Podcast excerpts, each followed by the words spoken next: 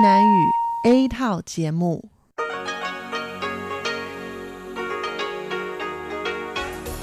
Đây là Đài Phát thanh Quốc tế Đài Loan RTI.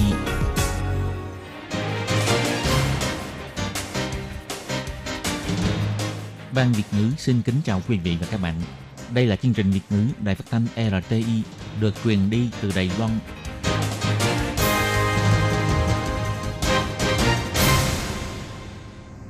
Tường Vi xin chào quý vị và các bạn. Chào mừng các bạn đến với chương trình phát thanh Việt ngữ Đài RTI. Các bạn thân mến, hôm nay là thứ ba, ngày 6 tháng 4 năm 2021, tức là 25 tháng 1 âm lịch năm Tân Sửu. Chương trình Việt ngữ của Đài RTI hôm nay sẽ được mở đầu bằng bản tin thời sự Đài Loan. Tiếp theo là các chuyên mục Tiếng Hoa cho mỗi ngày, ống kính rộng và cuối cùng sẽ được khép lại bằng chuyên mục Điểm hẹn văn hóa. Trước tiên, xin mời các bạn cùng theo dõi nội dung tóm lược của bản tin thời sự Đài Loan. Thủ tướng Nhật Bản xem trọng nền hòa bình hai bờ eo biển. Bộ Ngoại giao Đài Loan biểu đạt cảm ơn. Thủ tướng Nhật Bản ngài Yoshihide Suga gửi lời chia buồn vụ tai nạn tàu Taruko. Ngày 6 tháng 4, Trung tâm Chỉ đạo Phòng chống dịch bệnh tuyên bố Đài Loan ghi nhận thêm 2 ca dương tính du nhập từ nước ngoài. Ngày 8 tháng 4 sẽ có quyết định về việc mở rộng đối tượng tiêm vaccine COVID-19. Hạn hán khiến cho quả mơ ra trái nhỏ ảnh hưởng lớn đến thị trường và hộ nông dân trồng mơ.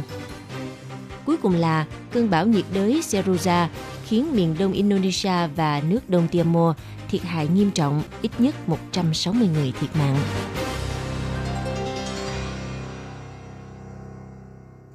Tuần sau, Thủ tướng Nhật Bản, ngài Yoshihide Suga sẽ thực hiện chuyến công du đến Washington và gặp gỡ Tổng thống Mỹ ông Joe Biden. Vừa qua trong cuộc phỏng vấn truyền thông, ông đã đề cập đến vấn đề tầm quan trọng của sự hợp tác giữa hai nước, giúp giảm tình hình căng thẳng đang diễn ra tại hai bờ eo biển Đài Loan Trung Quốc. Người phát ngôn Bộ Ngoại giao Đài Loan, bà Âu Giang An, ngày 6 tháng 4 hồi ứng câu hỏi của giới truyền thông biểu thị, phía Mỹ và Nhật tiếp tục quan tâm đến sự ổn định hòa bình hai bờ eo biển, tiếp tục giữ lập trường và làm theo những gì trong tuyên bố chung của Ủy ban tham vấn an ninh Nhật-Mỹ hồi tháng 3 vừa qua. Bà Âu Giang An nói,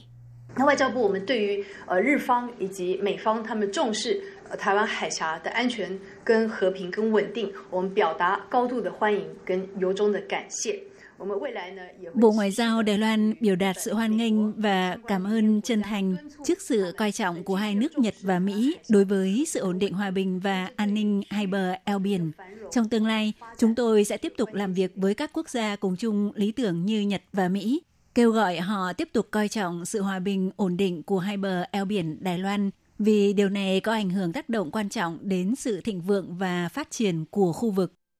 Ngày 1 tháng 4, đại diện văn phòng Đài Loan tại Nhật Bản, ông Tạ Trường Đình, tiếp nhận phỏng vấn của hãng truyền thông GG Press. Ông biểu thị, ngày 16 tháng 3, Nhật Bản và Mỹ đã tổ chức một ủy ban tham vấn an ninh với sự tham dự của các bộ trưởng ngoại giao quốc phòng tại Tokyo. Tuyên bố chung nhấn mạnh tầm quan trọng của sự ổn định hòa bình khu vực hai bờ eo biển Đài Loan. Ông Tạ Trường Đình nói, nếu Đài Loan bị xâm lược mà Mỹ làm ngơ, thì điều đó có nghĩa Mỹ có khả năng mất đi địa vị lãnh đạo quốc tế – Nhật trên cơ sở là nước đồng minh với Mỹ nên có nghĩa vụ cung cấp chi viện cho Mỹ. Nhưng giữa Mỹ, Nhật Bản và Đài Loan chưa từng có kinh nghiệm huấn luyện diễn tập quân sự liên hợp. Đây chính là một vấn đề lớn. Ông nói, Mỹ có đạo luật quan hệ Đài Loan có thể điều chỉnh mối quan hệ an ninh giữa Đài Loan và Mỹ. Vì thế hy vọng rằng Nhật Bản cũng sẽ ban hành đạo luật tương tự. Đài Loan kiên quyết bảo vệ nền dân chủ và hy vọng rằng sẽ nhận được sự ủng hộ từ Nhật Bản trong tương lai.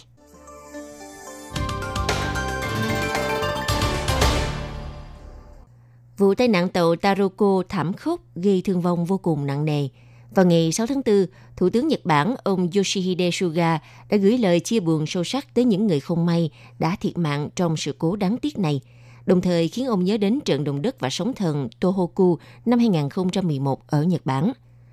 Theo hãng thông tấn Nikkei, sáng ngày 6 tháng 4, Thủ tướng Nhật Bản Yoshihide Suga trong lúc tham dự hội nghị Ủy ban quyết toán ngân sách Thượng nghị viện – Ông đặc biệt nhắc đến sự cố tàu Taroko trượt đường ray gây thương vong nghiêm trọng.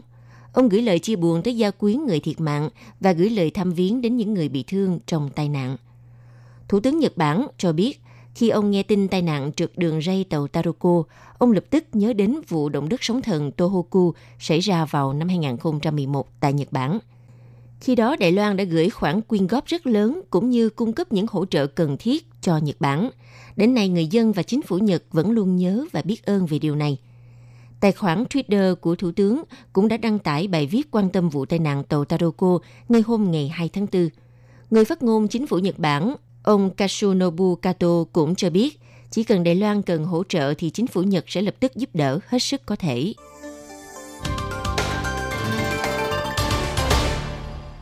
Ngày 6 tháng 4, Trung tâm Chỉ đạo Phòng chống dịch bệnh Trung ương công bố, hôm nay Đài Loan ghi nhận thêm 2 ca COVID-19 du nhập từ nước ngoài.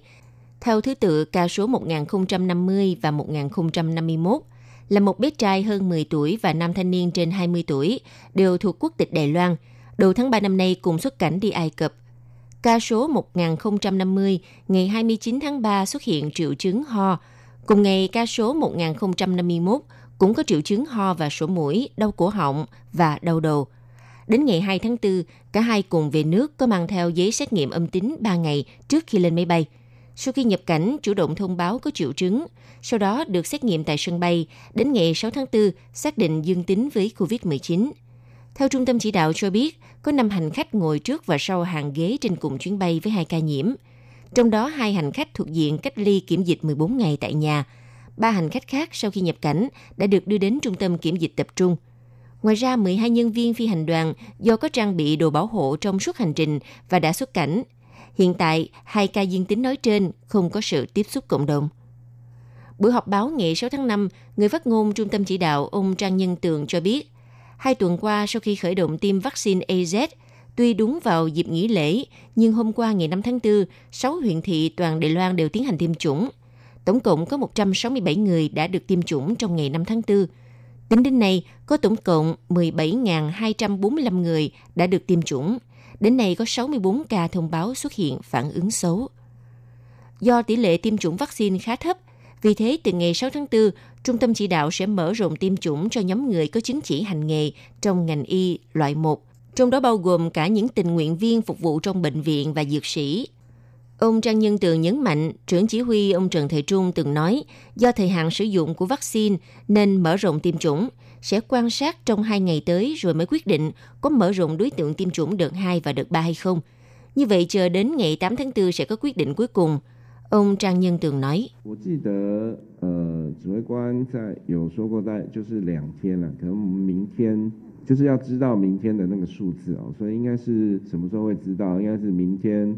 记得呃，指挥官在有说过，在就是两天了，可能明天就是要知道明天的那个数字哦，所以应该是什么时候会知道？应该是明天。就是后天的中午的时候会比较清楚到底 Theo tôi nhớ thì trưởng chỉ huy Trần Thời Trung đã từng nói cần quan sát thêm 2 ngày, phải chờ con số của ngày mai. Trưa ngày mốt sẽ rõ tình hình tiêm chủng như thế nào. Dựa vào số liệu này thì chúng tôi mới quyết định có nên nới rộng đối tượng tiêm chủng đợt 2 và đợt 3 trước dự kiến hay không.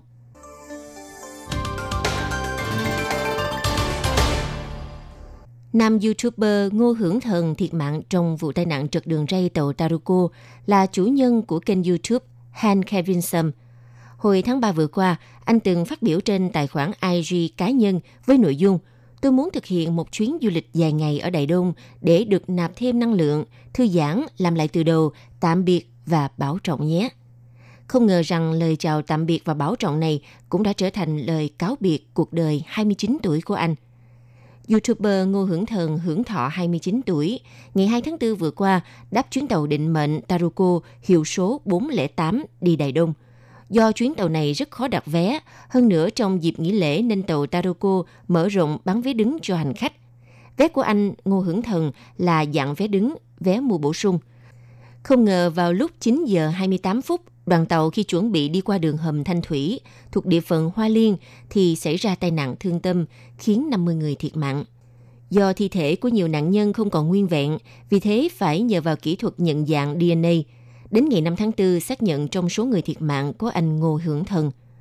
YouTuber Ngô Hưởng Thần thực hiện chuyến đi Đài Đông lần này với mục đích tham gia hoạt động tuyên truyền quảng bá du lịch Đài Đông của chính quyền huyện Đài Đông mang tên Welcome Taitung – theo kế hoạch, chuyến đi sẽ kéo dài từ ngày 2 tháng 4 cho tới ngày 13 tháng 4. Nhân viên chính quyền huyện Đài Đông cho biết, theo dự kiến họ sẽ ra ga xe lửa đón anh, nhưng chờ 2 tiếng đồng hồ không thấy anh tới. Cho đến ngày 5 tháng 4, đơn vị điều tra mới chứng thực thông tin anh đã thiệt mạng trong vụ tai nạn. Mẹ của anh Ngô Hưởng Thần tiếp nhận phỏng vấn truyền hình, nói trong sự kích động. Con trai tôi mới bao nhiêu tuổi đâu, mọi người có thấy không? Con trai tôi vừa mới phát triển sự nghiệp, vì sao đường sắt Đài Loan luôn gây tai nạn như thế? Fan hâm mộ của anh thì lần lượt gửi tin nhắn trên tài khoản IG cầu mong cho anh một chàng trai năng động khỏe mạnh, bình yên về nơi chính suối.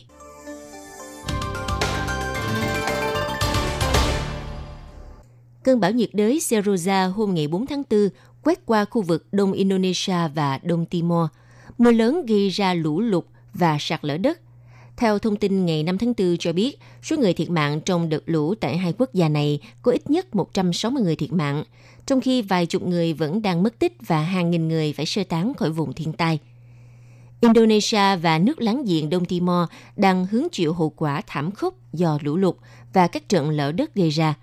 Cơn bão nhiệt đới Seroza mang theo mưa lớn. Ngày 5 tháng 4, theo Cơ quan Quản lý và Giảm thiểu thiên tai Indonesia cho biết, có ít nhất 86 người đã thiệt mạng tại một số hòn đảo thuộc tỉnh Đông Nusa Tenggara và Tây Nusa Tenggara. 71 người được cho là mất tích tại hai khu vực này. Cơ quan Quản lý và Giảm thiểu thiên tai Indonesia cho biết, cơn bão nhiệt đới Senroja đã ảnh hưởng tới các hòn đảo ở phía đông nam của Indonesia và Đông Timor, gây ra các trận lũ quét sạt lở đất kèm theo mưa lớn vào cuối tuần qua. Nhà chức trách đảo Lambata của Indonesia cho biết, lũ quét xảy ra khi nhiều người còn đang ngủ, nhiều thi thể có khả năng bị cuốn trôi xuống biển, vì thế lực lượng cứu hộ phải sử dụng xuồng cao su để tìm kiếm nạn nhân – theo ước tính, khoảng 30.000 người tại Indonesia phải chịu ảnh hưởng do lũ lụt và một số người phải lánh nạn tại các trung tâm sơ tán. Trong khi đó, hoạt động cứu hộ gặp nhiều trở ngại vì có đến 5 cây cầu bị sập và nhiều tuyến đường bị phong tỏa do cây đổ. Trận bão đã gây thiệt hại nặng nề cho Indonesia, khiến hàng trăm ngôi nhà và công trình như nhà máy năng lượng mặt trời đã bị phá hủy. Ngoài ra, nhiều tàu thuyền bị sóng cao 6 mét nhấn chìm. Hiện công tác cứu hộ vẫn đang tiếp tục diễn ra tại nhiều vùng của hai nước.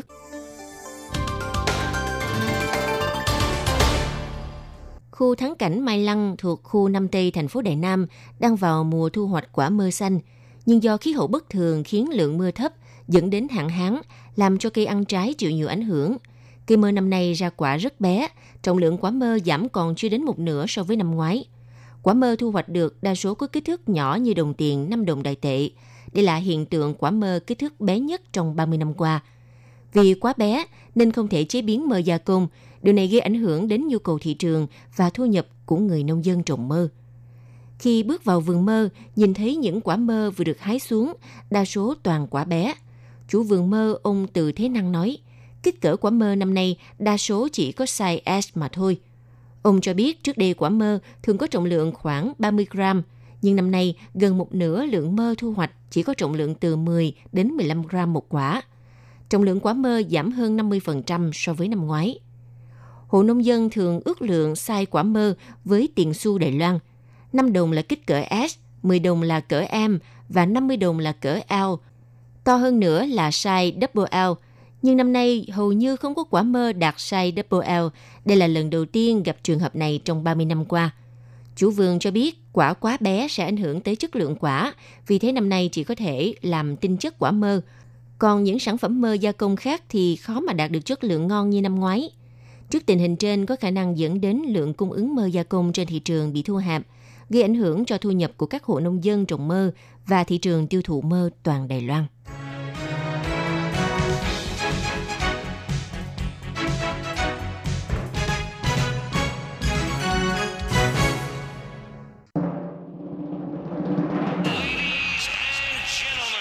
Quý vị đang đón nghe chương trình Việt ngữ Đài RTI truyền thanh từ Đài Loan.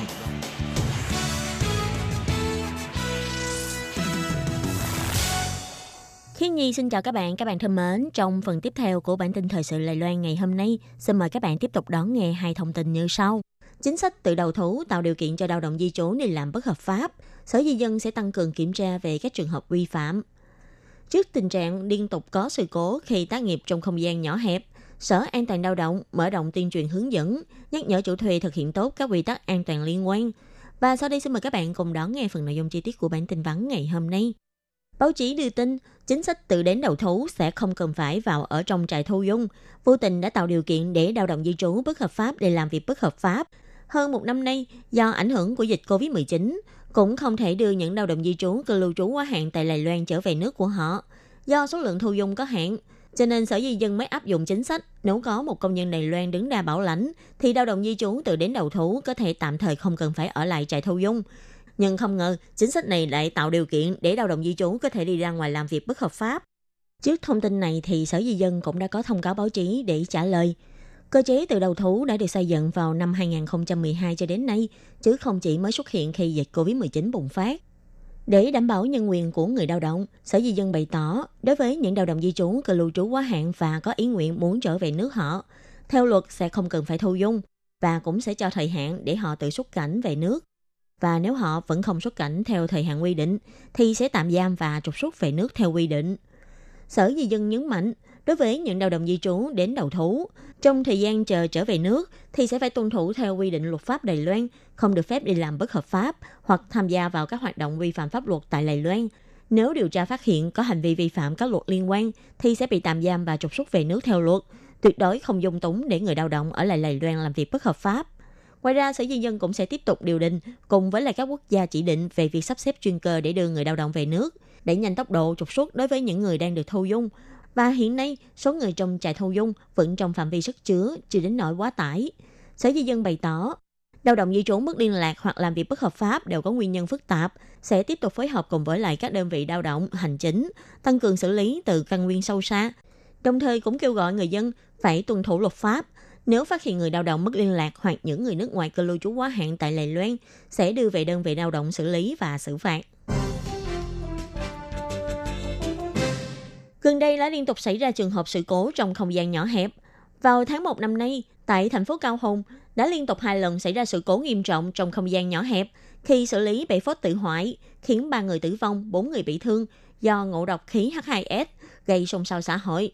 Sở An toàn lao động thuộc Bộ Lao động đã kêu gọi các đơn vị liên quan hãy kiểm tra lại các thiết bị phòng chống sự cố hiện có và biện pháp quản lý, tiếp tục tăng cường ý thức nhận biết rủi ro của người lao động, nhắc nhở chủ thuê phải đảm bảo có thể thực hiện các bước mấu chốt trong thông gió đổi khí hoặc theo dõi chất khí trước khi cho người lao động đi vào các không gian nhỏ hẹp để tác nghiệp.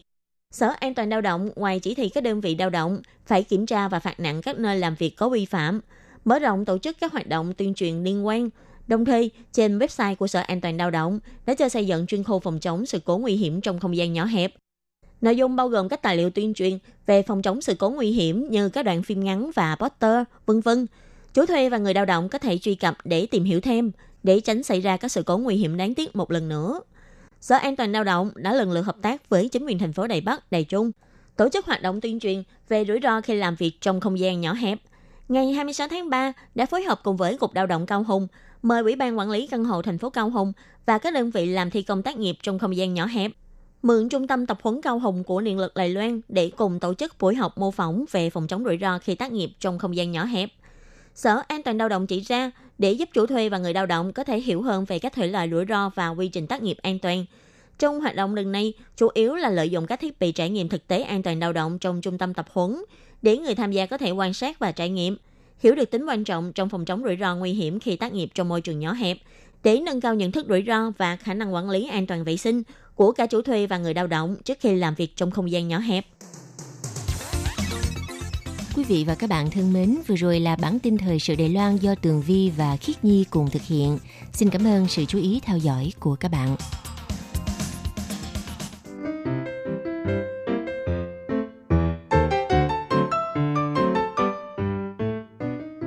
Quý vị và các bạn thính giả thân mến, chương trình phát thanh tiếng Việt của Đài Phát thanh Quốc tế Đài Loan RTI được truyền thanh 3 buổi tại Việt Nam, mỗi buổi phát một tiếng đồng hồ buổi phát chính vào lúc 6 giờ đến 7 giờ tối hàng ngày giờ Việt Nam qua tần số SW 9425 kHz với sóng dài 31 m. Buổi phát lại lần thứ nhất vào hôm sau 9 giờ tới 10 giờ tối qua tần số SW 9625 kHz với sóng dài 31 mét bị phát lại lần hai vào sáng hôm sau lúc 6 giờ tới 7 giờ qua tần số SW 9745 kHz với sóng dài 25 m Ngoài ra tại Đài Loan, ở khu vực Dân Nghĩa, Vân Lâm và Đài Nam có thể đón nghe chương trình của Ban Việt ngữ qua tần số AM. Sau đây xin mời quý vị và các bạn tiếp tục đón nghe nội dung chương trình hôm nay.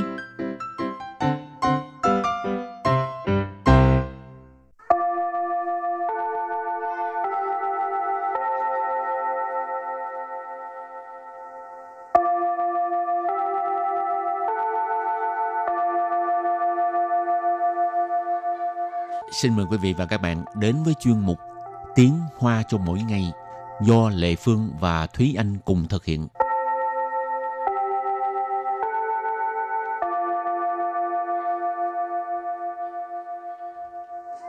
Thúy Anh và Lệ Phương xin kính chào quý vị và các bạn. Chào mừng các bạn cùng đến với chuyên mục Tiếng Hoa cho mỗi ngày ngày hôm nay. Nhà Thúy Anh cách công ty có xa không? Nói xa không xa, nói gần không gần. Gần hơn so với một số những đồng nghiệp khác ở xa nhưng mà xa hơn so với một số những đồng nghiệp khác ở gần. Đừng nói cái gì vậy.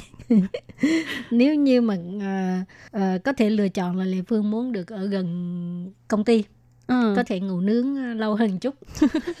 Nhưng mà có một số người nói là càng ở gần một cái địa điểm uh, mục tiêu nào đó thì cái khả năng đi trễ càng cao hơn. Tại vì trong lòng mình lúc nào cũng nghĩ là uh, mình sẽ mình gần thôi mà sẽ tới nhanh thôi ừ. thành ra lúc nào cũng kéo tới giây phút cuối cùng mới ra khỏi nhà thành ra tới tới nơi thì lại trễ ừ. rồi hôm nay mình học hai câu có liên quan tới uh, cái uh, khoảng cách uh, cự ly ha uh, câu thứ nhất trường của bạn cách nhà bạn rất xa đúng không và câu thứ hai đúng cho nên mình thuê nhà ở gần trường học sau đây chúng ta lắng nghe cô giáo đọc hai câu mẫu này bằng tiếng hoa nhé 你的学校离家很远吗？ 对，所以我在学校附近。Và sau đây thì xin giải thích mẫu đối thoại của ngày hôm nay.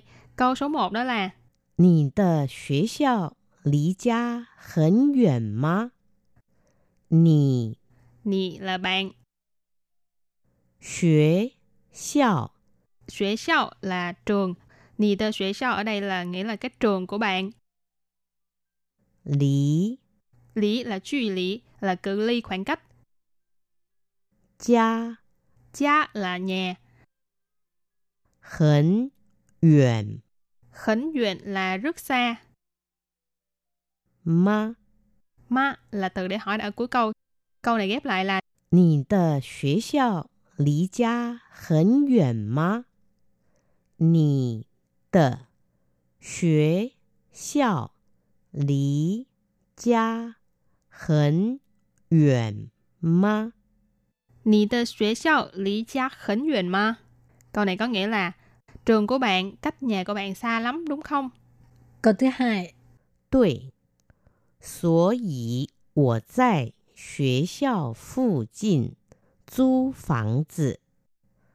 对，对 là đúng ha. 所以，所以 có nghĩa là cho nên 学校，学校 là trường học. 附近，附近 là ở lân cận ha gần. 学校附近 là gần trường. 租房子，租房子 tức là thuê nhà. 租 thuê ha. 房子 là nhà cho nên 租房子 tức là thuê nhà. Và bây giờ thì ờ, xin gấp lại cả câu nhé. 对，所以我在学校附近租房子。对，所以我在学校附近租房子。对，所以我在学校附近 租 phán zi. Câu này có nghĩa là đúng, cho nên à, mình thuê nhà ở gần trường. Thường á, là thuê nhà ở gần trường thì sẽ rẻ tại vì có một số những chủ nhà họ sẽ à, nghĩ là sinh viên, học sinh thành ra họ sẽ cho cái giá rẻ hơn so với à, những cái nơi khác. Còn nếu như mà thuê nhà ở những cái nơi mà khu đông đúc ấy thì ừ. giá nó như trên, trên trời vậy. Ừ. sinh viên thì ở không nổi. Thành ra vẫn là thuê nhà ở gần trường là tốt nhất vừa à. gần trường mà vừa tiện lợi có thể tiết kiệm phí giao thông nữa. Ừ. ừ. Nhưng mà đương nhiên nếu như là sinh viên học sinh thì được ở ký túc xá là tốt nhất trong trường hợp trường có ký túc xá. Nhưng mà ở ký túc xá thì phải uh, làm theo quy định của trường cũng ừ. hơi hơi mệt ha. tuân thủ những cái quy định của ký túc xá chẳng hạn như là có nhiều nơi là à, điểm danh nè hoặc là ừ. trước 11 giờ là đóng phải về, ờ, phải về không là đóng cửa cho ở ngoài luôn rồi cho ở ngoài luôn mà không báo trước thì là còn bị phạt nữa à. ừ. này quy định nhiều lắm nhưng mà cái này là tùy trường thôi ha ừ.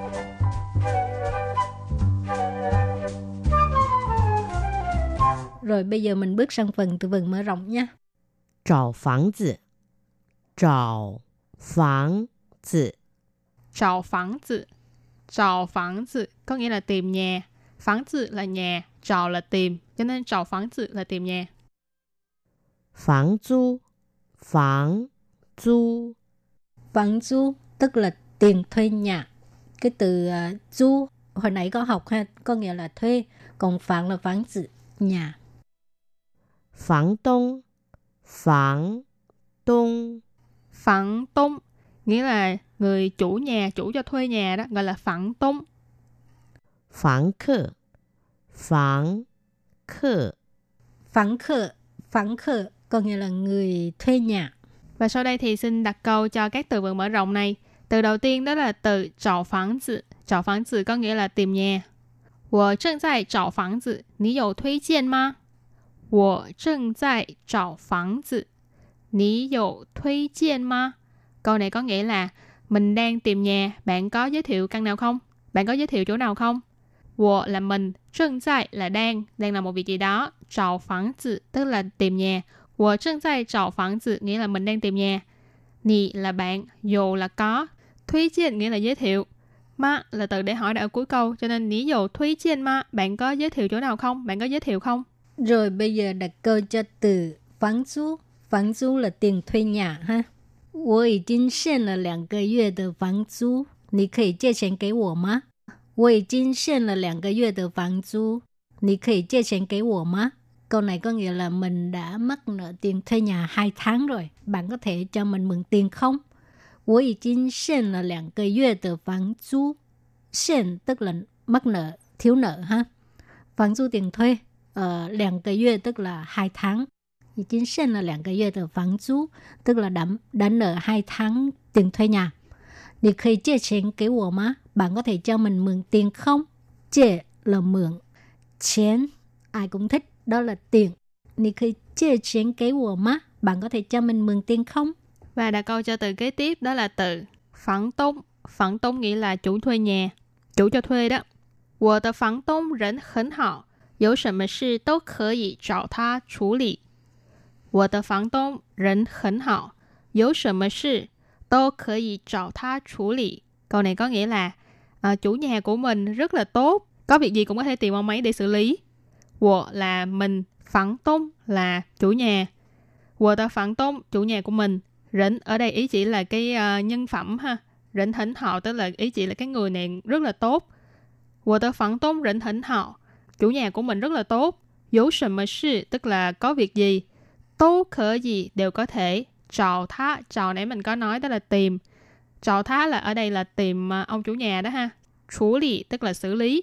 Cho nên vế sau là dấu sầm mà sự tố khở gì trào thá处lý. Có việc gì cũng có thể tìm ông ấy xử lý. Hảo, đặt câu cho từ cuối cùng. Phán khở. Phán khở tức là người thuê nhà ha. 一位优质的房客是不会限房租的。 一位优质的房客是不会限房租的。Câu này nói cho ai nghe đây? nói cho cái người hồi nãy nghe. Câu này có nghĩa là một người à, thuê nhà tốt, khách trọ tốt là sẽ không nợ tiền thuê nhà. Ý vị优质的房客 Vị đây là lượng từ ha, chỉ về người.优质là tốt, uh, xuất sắc ở đây là nói về à, cái à, phẩm chất con người tốt đó ha. Ý vị dấu trừ được phản khờ tức là một người khách trọ tốt sự bù hội sen phản du tờ. Bù hội là không, sen phản du là, là, là thiếu nợ tiền nhà. Ý vị dấu trừ được phản khờ sự bù hội sen phản du tờ. Một người khách trọ tốt là sẽ không thiếu nợ tiền nhà.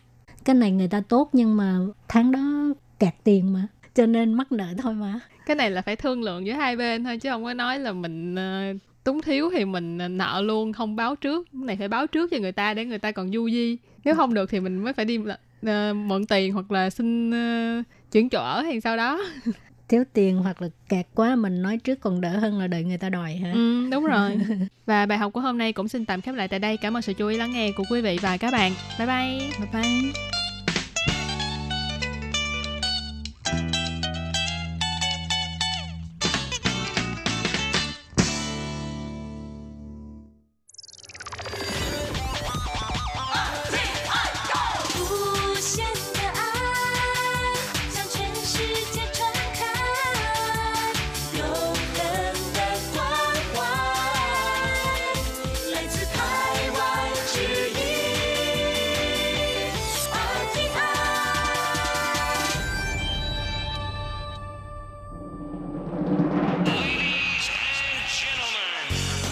Đây là đài phát thanh RTI FM, tiếng nói từ Đài Loan.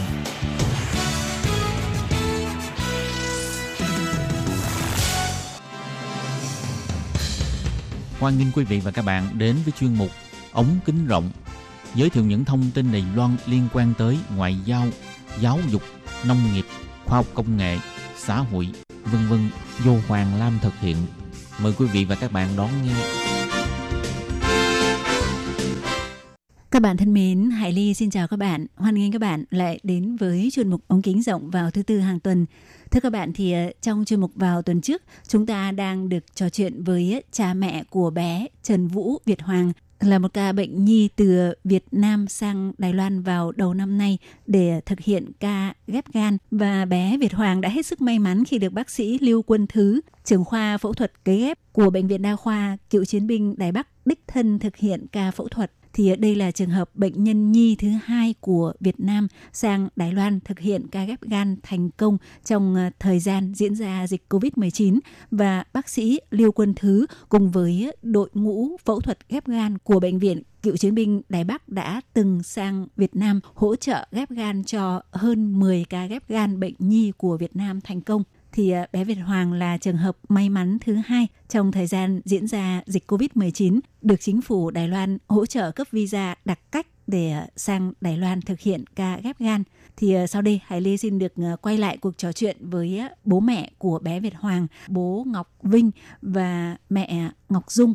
Vâng, ờ, xin ờ, hoan nghênh cả gia đình ta trở lại với chương trình hôm nay.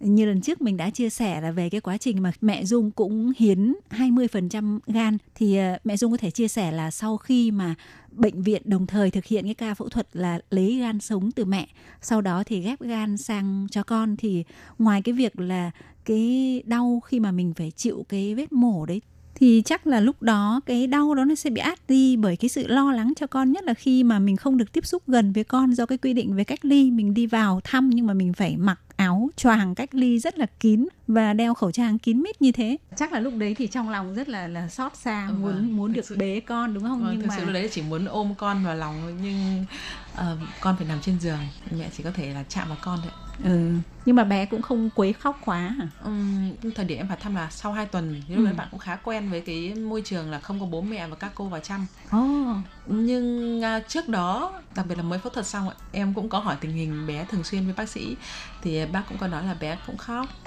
và cũng khóc có thể là em nghĩ là lúc đấy là bạn ấy còn đau và thật là đặc biệt là không có bố mẹ bên cạnh để lại ngôn ngữ khác biệt nữa vâng. đúng không nếu mà bác sĩ ừ, tiếng việt ấy thì có thể là nói chuyện. sẽ nói chuyện được Trấn và an được bạn. Ừ, thế nhưng mà hoàn toàn cái ngôn ngữ không hiểu gì luôn vâng. cũng không có người thân quen ở xung quanh vâng. Ừ. Đó là, nên là bạn trong lòng em bạn là một cái chiến binh rất là quả cảm ừ. vượt qua cả đại phẫu thuật vượt qua một mình thì uh, tất cả những cái trường hợp ví dụ như là các bé ở nước ngoài sang này ghép gan này ghép yeah. Dạ. tủy này và thực hiện những cái cuộc đại phẫu ấy thì yeah. Dạ. nhất là trong cái thời kỳ dịch bệnh này thì bắt buộc là người ta sẽ áp dụng cái ờ, phương pháp là giống như là cái người này không biết là có bị covid hay không thì vâng. mình cứ coi như là nghi nhỡ đâu người ta bị covid cái điều đó là an toàn cho cả hai bên kể vâng. cả là người bệnh cũng như là người nhà của bệnh nhân hay là đội ngũ bác sĩ bởi vì cái này nó chỉ cần một người bị thôi thì là mình không có cách ly cẩn thận thì Đúng sẽ rồi. rất là phức tạp mà trong khi rất nhiều người ừ, mà trong khi bé thì lại vừa mới phẫu thuật mà một cái phẫu thuật về gan như thế nó vô cùng là nguy hiểm ừ, thì uh, phải nói là đây là cái sự may mắn cũng vâng. như là cái cái kỳ tích đúng không vâng. thì uh, trải qua một cái quá trình ừ, đến Đài Loan phẫu thuật như vậy ấy, thì uh, sau đó thì uh, khi nào bé được xuất viện và khi mà bé được xuất viện thì bác sĩ đã tuyên bố là bé đã trải qua cái thời gian tức là nguy hiểm và bây giờ là hoàn toàn là an toàn hay là như thế nào ạ? Ừ, bạn nhỏ nhà em thì uh, phẫu thuật ngày 16 tháng 1 và sau uh, gần một tháng là ngày 14 tháng 2 là bạn ấy được xuất viện ạ. À, tại thời điểm đấy thì bác sĩ nói là chức năng gan của bạn đã ổn định và bạn hoàn toàn có đủ điều kiện để xuất viện ạ. Ừ. Và sau khi xuất viện thì uh, sẽ tuân thủ cái việc tái khám hàng tháng có thể là 10 sau 10 ngày hoặc sau 2 tuần là bạn sẽ phải tái khám lại. Đó là bạn sẽ phải đến viện để lấy máu và xét nghiệm xem cái chức năng gan bạn ấy có ổn định không, có tốt không, các chỉ số có tốt không. Ừ. Thì uh, bạn nhỏ nhà em đã, đã tái khám được hai lần và các uh, kết quả của cuộc tái khám thì đều đang tốt ạ. Wow, mừng quá. Vâng ạ. Và một cái điều nữa là trong cái uh, dự tính của uh, bệnh viện ấy là cái số chi phí là tính ra là 140.000 đô la Mỹ ấy, vâng. thì cho tới nay thì cái khoản uh, tổng điều trị phẫu thuật đấy thì nó có vượt quá cái con số đấy không hay là thế nào? À, rất may mắn là cái uh, viện phí của bạn bạn bạn nhà em thì uh, không vượt quá với so với cái thông báo mà bác sĩ uh, đã thông báo trước cho gia đình như vậy là gia đình có thể ừ, chủ động được trong cái khoản chi phí của mình và sau này ấy, khi mà bé đã được về Việt Nam rồi thì bé có phải quay lại Đài Loan để tái khám hay không? Vâng, à, do là viện Nhi Trung ương và viện Đài Loan là có liên kết với nhau nên là chúng em có thể uh, cho bé tái khám tại viện Nhi Trung ương ạ. Ừ.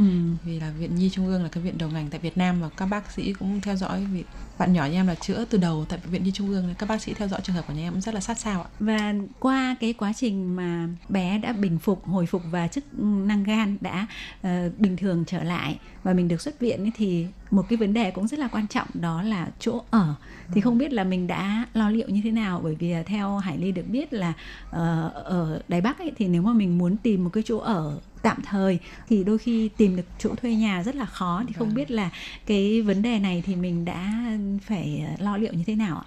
Cái điều quan trọng của bé nhà em sau khi mà xuất viện ấy, là vì lúc đấy đề kháng của bạn rất là kém nên là bạn cần phải ở một chỗ ở là sạch sẽ và có không gian để bạn ấy có thể chơi.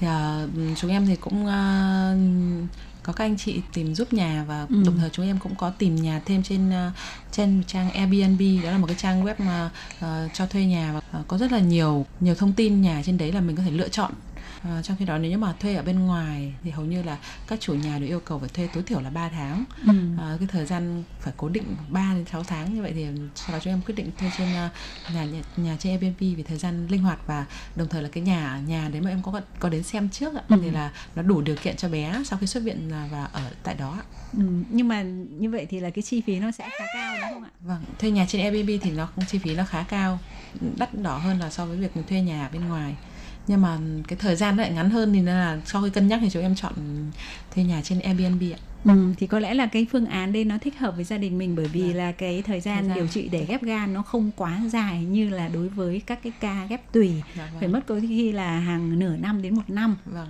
ừ, sau coi như là phẫu thuật và cho đến khi tái khám. Vâng ừ, và có thể mời uh, bố Ngọc Minh chia sẻ một chút là trải qua một cái quá trình mà con mình từ lúc mà hai bên bệnh viện liên hệ với nhau và để đưa bé sang bên này cũng như là toàn bộ quá trình cách ly này rồi phẫu thuật và theo dõi cho tới bây giờ ấy, thì Ngọc Minh có cái cảm nhận như thế nào về những cái uh, đội ngũ uh, y bác sĩ của bệnh viện Đài Loan cũng như là về y tế của Đài Loan ạ? Ừ, thật sự là lúc trước khi sang đây thì bọn em không biết nhiều thông tin về Đài Loan. Từ hôm 31 tháng 1 là em sẽ lần đầu tiên được vào viện để trông con ấy. Thì lần đầu tiên là em thấy thực sự là các các y tá ở đây rất nhiệt tình, họ hỗ trợ, họ họ hỗ trợ mình rất nhiều trong ừ. vì hoàn cảnh này em cũng không không giỏi về tiếng ấy nên các bác sĩ rất tận tình để giải thích cho em hoặc là có thể google dịch để mình có thể hiểu chăm con rồi cho con uống thuốc như thế nào. Oh. và đặc biệt cũng phải kể đến các bác sĩ đặc biệt là bác sĩ lưu ấy thì khi khi cháu mới ra khỏi phòng phòng phòng thường ấy thì các bác sĩ bác sĩ thường xuyên một ngày bác ấy thăm cháu khoảng 3 lần. Oh. sáng một buổi chiều một buổi và tối cũng một buổi. Tối có những hôm bác sĩ 10 có những hôm 11 giờ bác sĩ vẫn vào thăm cháu thì thực sự em thấy lễ phục các bác sĩ ở Đài Loan các bác sĩ y tá ở Đài Loan ừ. họ rất tận tình tận tình với bệnh nhân. Thực sự họ coi mình như người nhà của họ luôn đấy. Ừ. tức là họ rất là rất là chu đáo rất là ân cần. Rất là ừ. nhiệt tình. Và rất là nhiệt tình. Thế thì quan tâm đến mình. Ừ. thế thì chủ yếu là các em sẽ trao đổi với các bác sĩ bằng tiếng anh. Vâng ạ. Chứ hoàn toàn không có phiên dịch hả? Dạ vâng ạ à, chúng em tiếng anh chúng em Ờ, cũng biết một chút và ừ. cũng đủ để giao tiếp cơ bản với các bác sĩ ừ. vì sau chăm con thì chủ yếu là cho con giao tiếp với các bác sĩ để hỏi về uh, cho con uống thuốc như thế nào ừ. và ăn như thế nào bác sĩ sẽ hỏi tình trạng của con ví như là ngủ như thế nào uh, ăn uống thế nào thì những cái đấy là chúng em cũng giao tiếp bằng tiếng anh ừ, vậy thì những cái uh, Ờ, lúc mà ví dụ trước cuộc phẫu thuật và bác sĩ có nói ờ, giải thích về những cái vấn đề có khả năng sẽ xảy ra trong lúc phẫu thuật và sau phẫu thuật ấy, thì toàn bộ cái quá trình đó là cũng là bác sĩ trực tiếp trao đổi với mình bằng tiếng Anh luôn. Dạ đúng rồi ạ bác trao đổi bằng tiếng Anh ạ và có thể là một số ngôn ngữ y tế mà chúng em không hiểu uh-huh. một số từ từ từ uh, về y tế mà đặc thù thì em không hiểu thì có sự hỗ trợ của bác sĩ bên Việt Nam oh. giải thích hoặc là một số bạn số bạn bè uh-huh. bọn em có thể giải thích về cái uh, thuật ngữ y tế đấy ạ. Ồ, và cộng thêm Google nữa. À, vâng ạ. ừ. Thế thì uh, sau này trở về Việt Nam ấy thì mọi cái uh, sinh hoạt cũng như là chăm sóc bé và cái uh, sức khỏe của bé sau này sẽ như một người bình thường hay là mình có một cái điều gì phải đặc biệt chú ý hay không? Um, sau khi phẫu thuật thì em cũng có hỏi về chế độ ví dụ như chế độ ăn uống ngủ nghỉ của bé thì bác sĩ có nói là bé có thể à, à, ăn uống bình thường uh-huh. và hoạt động bình thường chỉ là mình phải tuân thủ cái ờ, tái khám hàng tháng hoặc là những cuộc hẹn của bác sĩ thôi ừ, có nghĩa là sau này bé sẽ lớn lên và khỏe mạnh như những trẻ bình thường không có vấn đề gì cả đúng không ạ? Dạ vâng ạ. Ừ xin rất là chúc mừng cho Việt Hoàng cùng với cả gia đình. Và nếu mà sau này mà bé Việt Hoàng lớn lên rồi thì các em sẽ có một cái chia sẻ hay là nói với con như thế nào về cái cái cái cái cái mối duyên giữa gia đình mình với Đài Loan thì các em sẽ có một cái chia sẻ như thế nào với con vâng. mình sau này khi mà mình à, bé lớn lên. Vâng. À, Đài Loan như là đất nước à, là một cái đất nước mà đã uh, giang tay giúp đỡ chúng em trong lúc mà uh, tình hình dịch bệnh rất là diễn biến rất là căng thẳng như thế. Uh-huh. Chính phủ Đài Loan và các bác sĩ uh, đã giúp đỡ gia đình em rất là nhiều và chắc chắn là sau này em sẽ chia sẻ với con về đất nước Đài Loan một đất nước rất là đẹp và con người rất là thân thiện và tốt bụng có các chính sách à, y tế rất là tốt ạ và ừ. đã có thể cho con một cái à, cuộc sống khỏe mạnh như bây giờ ừ, vậy có ờ, bố mẹ có mong muốn là sau này con mình sẽ học tiếng Trung hay là lớn lên một chút à, bé sẽ sang Đài Loan du học không nhỉ? À, em uh, sống tại Đài Loan một thời gian em cũng rất là yêu đất nước Đài Loan ạ chắc chắn là sẽ cho bé quay trở lại Đài Loan có thể là để thăm hoặc để du lịch hoặc là nếu như sau này mà con uh, dựa vào cái uh, sở thích của con nếu mà con muốn thì uh, muốn có thể đi du học tại Đài, tại Đài Loan hoặc sống tại Đài Loan thì uh, vợ chồng em hoàn toàn ủng hộ. Ừ. Vậy bây giờ cái mong ước lớn nhất của gia đình là gì? Bố Ngọc Minh có thể chia sẻ một chút không? mong ước lớn nhất của gia đình thì bây giờ vẫn là cháu sẽ duy trì được sức khỏe có thể lớn lên một cách bình thường. Ừ, sức khỏe cho được đảm bảo. Cũng một phần nào đó là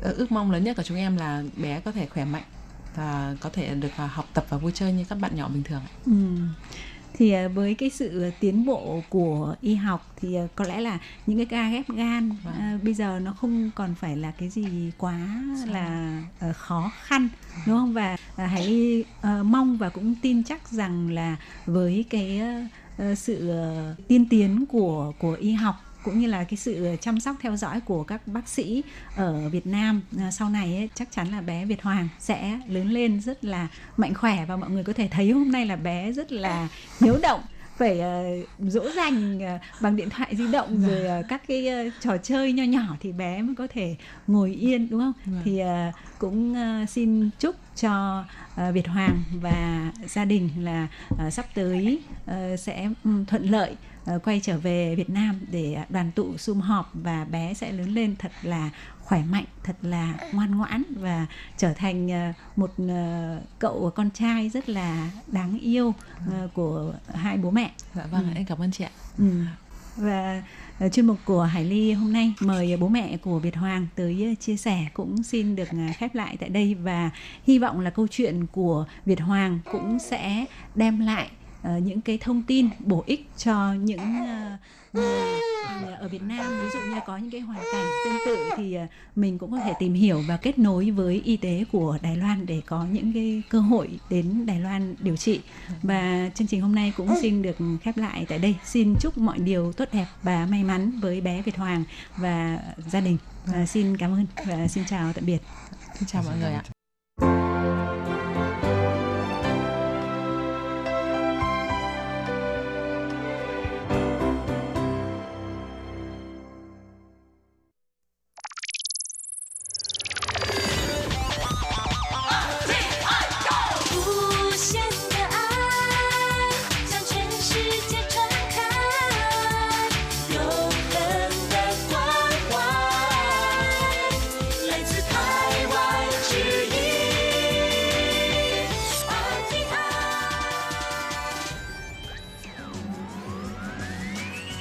Quý vị đang đón nghe chương trình Việt ngữ Đài RTI truyền thanh từ Đài Loan.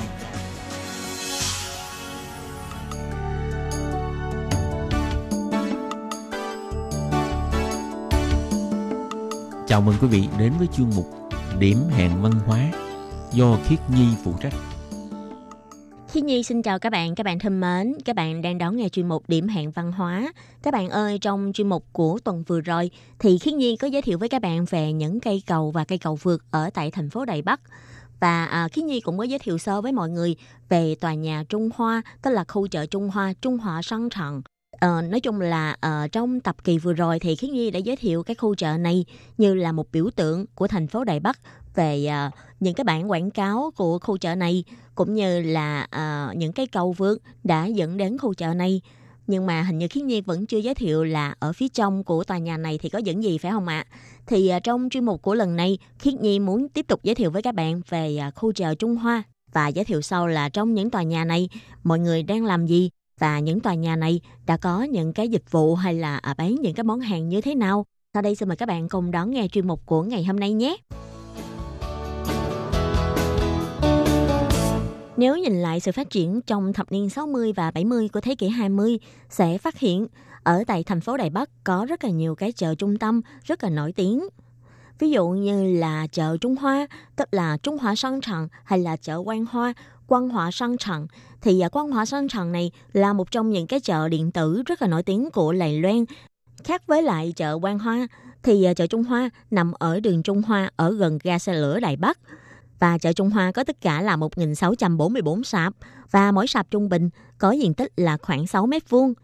Nếu như mà chợ Quan Hoa đơn thuần chỉ là chợ kinh doanh và chủ yếu là bán các loại linh kiện điện tử, nhưng chợ Trung Hoa lại là tòa kiến trúc vừa là chợ kinh doanh, vừa là khu căn hộ nhà ở của người dân. Có thể nói đây chính là một khu kiến trúc tổng hợp, vừa đáp ứng nhu cầu là kinh doanh, vừa đáp ứng nhu cầu là để ờ, cung cấp chỗ ở cho người dân và chợ Trung Hoa kéo dài hơn 1 km, nằm dọc theo đường sắt xe lửa ở gần ga xe lửa Đài Bắc. Tòa kiến trúc này được làm bằng bê tông cốt thép, đã trải dài cả một đoạn dài trên đường Trung Hoa, với biết bao là bản hiệu đèn neon to bên ngoài tòa nhà. Với những cây cầu vượt, cầu thang, hành lang vừa kết nối nội bộ giữa các tòa nhà với nhau, lại vừa kết nối với bên ngoài. Thì như tuần vừa rồi, Khiết Nhi cũng có giới thiệu với các bạn, khu chợ Trung Hoa này là nơi tái định cư dành cho khu ổ chuột của những người lính và gia quyến của họ, được di dân từ Đại lục Trung Quốc đến Đài Loan từ sau năm 1949. Và lúc đó, khu ổ chuột này được nằm gần ở khu ga xe lửa Đài Bắc. Thực ra thì lúc đó khu ổ chuột này nằm gần với lại trụ sở cũ của Bộ Kinh tế Lài Loan, là ở thành phố Đài Bắc do lúc đó Bộ Kinh tế cũng thường xuyên phải tiếp rất là nhiều khách quý từ nước ngoài. Mỗi lần mà đi ngang qua khu ổ chuột này sẽ rất là ảnh hưởng đến hình tượng của quốc gia. Vì thế mà cuối cùng ông tưởng giới thành ra quyết định là phải chỉnh đốn cái khu vực này do xây thành chợ Trung Hoa với 8 tòa nhà khác nhau. 8 tòa nhà này được đặt tên là Trung Hiếu, Nhân, Ái, Tính, Nghĩa, Hòa, Bình, tức là Trung Sao Rịnh Ai Xin Y Hở Phiển thì à, 8 tòa nhà này trung bình mỗi tòa nhà là cao 3 tầng với tầng trệt là dùng để kinh doanh, lầu 2 và lầu 3 thì à, dùng để làm nơi ở của người dân. Tuy nhiên á, thì à, những năm đầu tầng trệt thì dùng để kinh doanh nhưng mà đến những năm sau khi mà uh, hoạt động kinh doanh ở khu chợ này quá phát triển và quá nhiều người đến đây thì lúc đó cả khu tầng 2 cũng được dùng để làm khu vực kinh doanh và có thể nói rất khó mà có thể có một cái uh, ranh giới rõ ràng để mà phân chia khu vực nhà ở của dân hay là khu vực kinh doanh. Cho nên cuối cùng, tòa nhà này đã trở thành một không gian hỗn hợp, là nơi tập hợp của nhiều văn hóa khác nhau. Có người đã ví khu chợ Trung Hoa này như là một đại tạp viện đa văn hóa, thu nạp văn hóa từ Bắc chí Nam của rất là nhiều nơi, không chỉ ở khu vực Đài Loan mà còn đến từ Trung Hoa đại lục hay là đến từ các nơi trên thế giới. Đối với những người dân Đài Bắc gốc mà nói, chợ Trung Hoa chính là nơi tập hợp của những gì mới mẻ, thời thượng, vui chơi giải trí, cũng như là nơi mà tập hợp rất là nhiều cái thú vui hoài niệm xưa hay là nơi của những món ngon vật lạ, những món đồ cổ quý giá và những món hàng nhập khẩu đắt tiền.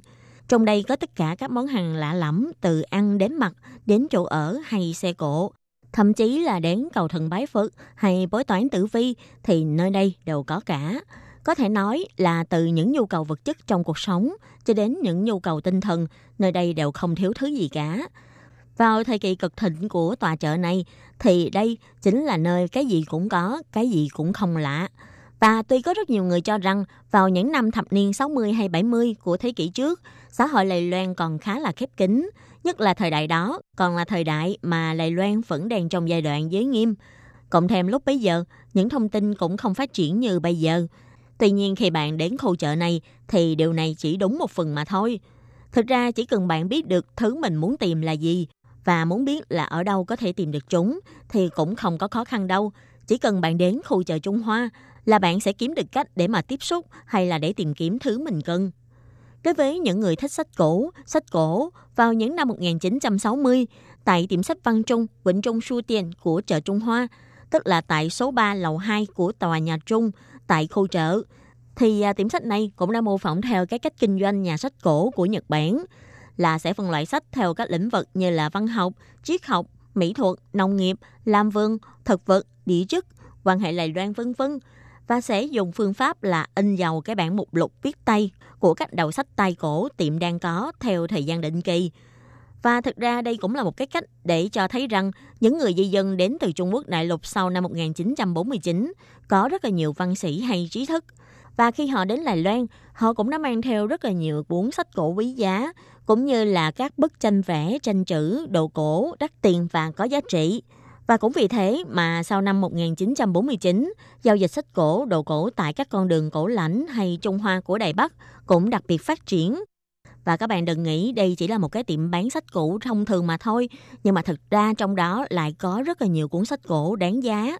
Vì thế khi mà làm một lục đầu sách thì họ cũng làm rất ư là uh, chu đáo và tỉ mỉ và những mục lục đầu sách này cũng được in theo phong cách cổ điển tào nhã và rất chuyên nghiệp để những người yêu sách và những người trong ngành biết về sách có thể đến để mà uh, chiêm ngưỡng hay là có thể đến để mà tìm mua cuốn sách mà mình mong muốn. Từ năm 1961 bắt đầu hoạt động, thì sau vài năm kinh doanh, các hộ thương dân của 8 tòa nhà tại khu chợ Trung Hoa cũng dần dần bắt đầu xây dựng được chỗ đứng của mình, cũng như là điểm đặc sắc của riêng mình như tòa nhà số 1 và số 2, tức là tòa nhà Trung và Hiếu, là hai tòa nhà chuyên buôn bán các loại linh kiện điện tử và bán loa nội địa do Lài Loan tự sản xuất. Thì đây là những cái sản phẩm mà giới mày râu quan tâm ha. Cho nên là toàn bộ khu vực này được xây dựng theo hơi hớm đơn giản, thực dụng và nam tính. Vì à, những người đến đây dạo chơi hay mua hàng, phần lớn đều là đàn ông cho nên là khi xây dựng hay thiết kế, chủ yếu là để tiện lợi cho người mua hàng có thể à, ngắm nhìn hay là lựa chọn sản phẩm. Còn các mặt hàng như là đồ cổ, đá quý hay là tranh vẽ vân vân thì phần lớn được bày bán tại hai tòa nhà Nhân và Ái. Và trong hai tòa nhà này còn đang xen thêm nhiều cửa hàng bán tiền cổ nè, tem nè, bói toán tử vi nè và đát đát vài tiệm sách cũ ở đây. Nói chung á, là ở những ai muốn mua tranh vẽ hay là muốn mua những cái món đồ cổ hay là những cái người mà thích sưu tầm tiền cổ hay là tem cổ thì không thể nào bỏ qua hai tòa nhà nhân và ái. Và ngoài tranh sách cổ ra thì à, tất nhiên âm nhạc cũng là một trong những thứ không thể thiếu trong khu chợ này. Trong đó nổi tiếng nhất là tòa nhà thứ năm, tức là tòa nhà tính của khu chợ. Và có thể nói là trong tòa nhà tính này, các bạn có thể tìm thấy được các loại hình âm nhạc khác nhau. Chủ yếu là lầu 1 sẽ bán các loại băng đĩa nhạc bóp phương Tây như là nhạc gia hay là đĩa nhạc xưa Thượng Hải của công ty điện ảnh MGM, phòng trà Columbia vân vân. Lầu 2 của tòa nhà này là cửa hàng băng đĩa nhạc Cha Cha. Ngoài ra ở đây còn có cửa hàng bán nhạc cổ điển Song Chu và các cửa hàng bán băng đĩa nhạc kinh kịch cổ điển vân vân. Có một số cửa hàng băng đĩa sau này còn cung cấp cả dịch vụ thu âm cho khách. Vào thời bấy giờ, sao chép nhạc thịnh hành có giá thành rất là thấp và giá cả rất là rẻ, mà lại thu lại lợi nhuận rất là cao, đã thu hút rất là nhiều người trẻ tuổi nhấn thân vào ngành này. Và lúc bấy giờ, nơi bán đĩa nhạc than đèn nổi tiếng nhất của Đài Bắc, ngoài các khu chợ Trung Hoa được xem là thánh địa đĩa nhạc than, thì còn có hiệu sách bằng đĩa nhạc Hỗn Cha Chuyển ở tại đường Nam Kinh Đông. Nhưng đến tháng 12 năm 1977, thì hiệu sách này cũng đã dời địa chỉ về khu chợ Trung Hoa, tọa lạc tại tòa nhà thứ 8, tức là tòa nhà Bình của khu chợ. Và những người am hiểu âm nhạc đều nói, ở đây nhạc đĩa than nguyên bản, nhạc gốc gì cũng có thể tìm thấy được. Ngoài ra, hiệu sách này còn thường xuyên cho tổ chức các hoạt động âm nhạc.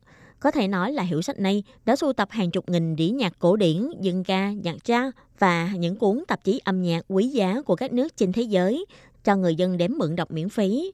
Từng có giai thoại rằng năm xưa nhạc sĩ nổi tiếng của Lài Loan, tức ông Lại Đức Hoa, Lý Thọ Toàn và người chỉ huy đội hòa nhạc Giảng Văn Bân hay nhà văn Trương Kế Cao vân vân đều thường xuyên đến đây để nghe nhạc, để nâng cao nội hàm âm nhạc của mình. Khi đến khu chợ này, không những là có thể xem phim, nghe nhạc, một thú vui lớn rất là quan trọng khác cho khách đến tham quan, đó chính là ăn. Trong khu chợ Trung Hoa còn rất là nổi tiếng và thu hút nhiều người đến đây bằng những hàng quán ăn vặt các loại đa dạng và mang đậm hương vị quê hương. Và tất nhiên là trong đây cũng vừa có các hàng quán bản địa. Được nhiều người biết đến có thể chính là cửa tiệm Thế giới điểm tâm tại tầng trệt của tòa nhà thứ sáu, tức là tòa nhà nghỉ. Thì tại đây nổi tiếng nhất có món trứng tiệm chính là món canh chua cây. Và khi các bạn đến tòa nhà này, các bạn còn có thể ăn thêm món đậu hũ tức là món tàu phớ hay là món miến nấu với đậu phụ hoặc là những cái món mang đậm hương vị của Bắc Bình như là vịt quay Bắc Bình và món thịt trắng nấu với cải chua. Những người Bắc Bình khi nghe đến hai món này đều không cầm lòng được, chỉ thấy muốn chảy nước miếng mà thôi. Nói chung thì có rất là nhiều món ăn để đi theo những người di dân từ Trung Quốc đại lục để đến Đài Loan và chất chứa đằng sau những món ăn này chính là văn hóa ẩm thực của các vùng miền, vừa phong phú vừa đa dạng, lại vừa mang theo cả hương vị thân quen và cả ký ức kỷ niệm về quê hương xa xôi mà không biết bao giờ mới được trở lại của những người con xa xứ bất đắc nhĩ bởi thời thế lạng loạt chiến tranh năm xưa. Đến đây dùng cơm không những là được thưởng thức những món ngon, thì đặc điểm khi dùng cơm tại đây còn là tiếng còi hú quen thuộc hoặc là cảm giác rung lắc cùng với tiếng sập sinh của xe lửa mỗi khi đoàn tàu rời bến hay cập bến. Đây cũng đã tạo ra một cảm giác rất lạ, rất riêng mà rất đặc trưng khi đến dùng cơm tại khu chợ nằm cạnh đường ray xe lửa này. Nhà bình luận ẩm thực quá cố nổi tiếng của Lài Loan, ông Lộc Diệu Đông từng nhấn mạnh, ở đây ẩm thực Nam Bắc đều có cả, và đây cũng là nơi đầu tiên mà văn hóa ẩm thực của di dân đại lục và ẩm thực bản địa tiếp xúc và tập hợp theo một quy mô lớn như thế. Tại đây, các món ăn đến từ các vùng miền khác nhau với hương vị địa phương khác nhau, cuối cùng cũng sẽ cùng tiếp thu và học hỏi lẫn nhau, tạo ra những món ngon tổng hợp mang đậm phong cách của chính người dân Lài Loan. Nên cũng không lấy làm lạ vì sao món ăn vốn có nguồn gốc từ Trung Quốc, nhưng khi ăn tại Lài Loan lại có hương vị khác.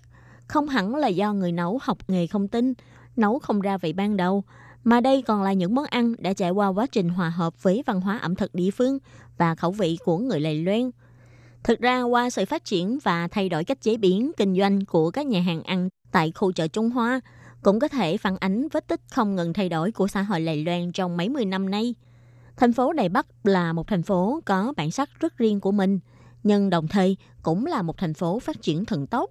Hầu như cứ mỗi 20 năm cho đến 30 năm qua đi thì người dân tại thành phố này lại phải kinh trải qua một lần quy hoạch mới. Những tòa kiến trúc cổ mang đầy hồi ức quá khứ cũng đã bị sang bằng.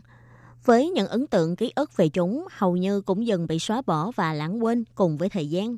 Ngày nay trong thành phố Đài Bắc, những nhịp cầu năm xưa cũng bị tháo gỡ từng cái một. Còn khu chợ Trung Hoa cũng đã bị tháo gỡ từ năm 1992. Cả con đường Trung Hoa lại quay lại với cảnh quan đại lộ với hàng cây xanh cao vót, xanh mát, như thời kỳ người Nhật Bản xâm chiếm Lài Loan. Điều khác biệt lớn nhất nữa là hoạt động của con người ngoài ở trên mặt đất, ngày nay còn là những con đường hay là hàng quán trong từng hầm dưới đất, cùng với sự kết nối với các tuyến phương tiện khác nhau như tàu MRT, tàu cao tốc, tàu lửa vân vân, tạo nên một mê cung thương mại và mạng lưới giao thông rộng lớn ngay dưới tầng hầm metro Đài Bắc. Tuy khu chợ Trung Hoa không còn nữa, bù lại lại có sự xuất hiện của khu chợ dưới tầng hầm ga tàu. Có thể nói, thế giới luôn thay đổi. Cực thịnh của thời nay nhưng có lẽ sau này, vì sự thay đổi của chính sách hay một yếu tố nào đó, thì lại suy thoái và lại có cái mới xuất hiện để thay thế. Các bạn thân mến, chuyên mục điểm hàng văn hóa của tuần này do Khiến Nhi biên tập và thực hiện cũng xin tạm khép lại tại đây. Cảm ơn sự chú ý lắng nghe của quý vị và các bạn. Xin thân ái chào tạm biệt các bạn và hẹn gặp lại.